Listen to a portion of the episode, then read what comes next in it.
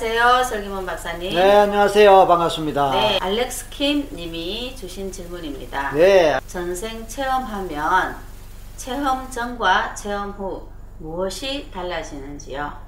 여러분 역사를 왜 공부합니까? 우리나라 사람들이 반일 감정을 보통 갖고 있습니다. 일제 강점기의 일들, 일본이 우리를 침략하고 억지로 국권을 빼앗아갔던 그런 역사들을 모른다면은 우리 민족이 보편적으로 갖고 있는 일본에 대한 반일 감정 그런 것들에 대해서 제대로 이해하기 어렵겠지요.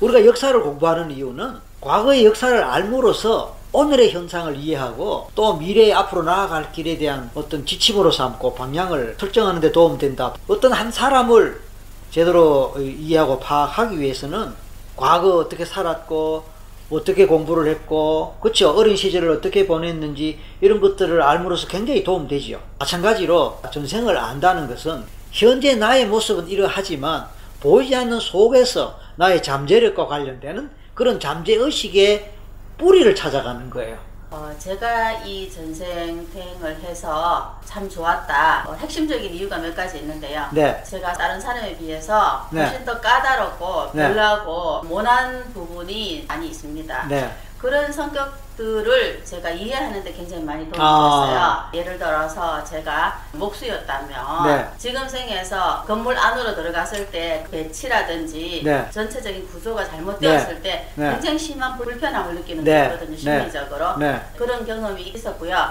그리고 인간관계에서 특히 가족 중에 누군가와 굉장히 안 맞다거나 혹은 친구 중에 누군가랑 이유도 없이 굉장히 좀 불편함을 느낀다거나 하는 네. 그런 관계도 마찬가지로 아 전생에 그러그러한 인연으로 얽히고 섞여갖고 내가 이 사람한테 불편함을 느낄 수밖에 없구나 네. 스스로를 컨트롤하는 데 굉장히 도움이 됐거든요. 네. 그래서 저는 전생이 있다 없다는 중요하지 않고요 내 잠재의식 속에 들어있는 여러 가지 정보를 자기 발견 자아 탐구하는 도구로 쓰면 참 좋겠다 그 생각을 했습니다.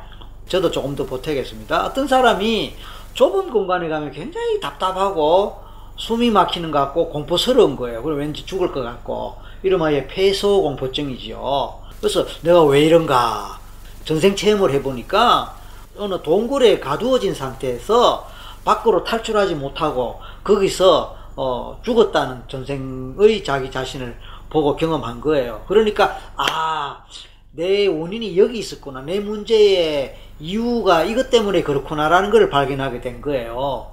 또 어떤 사람은 이상하게 물에 대해서 공포감을 느끼고 가면 가슴이 답답하고 무섭고 막 전생에 강물에 빠져 익사했던 장면을 보게 되고 또 그때 익사하는 그 느낌을 그대로 느낀 거예요. 그러면서 아 내가 물에 대한 공포의 원인이 바로 이것이었구나라는 걸 깨닫고 알게 됐다는 겁니다.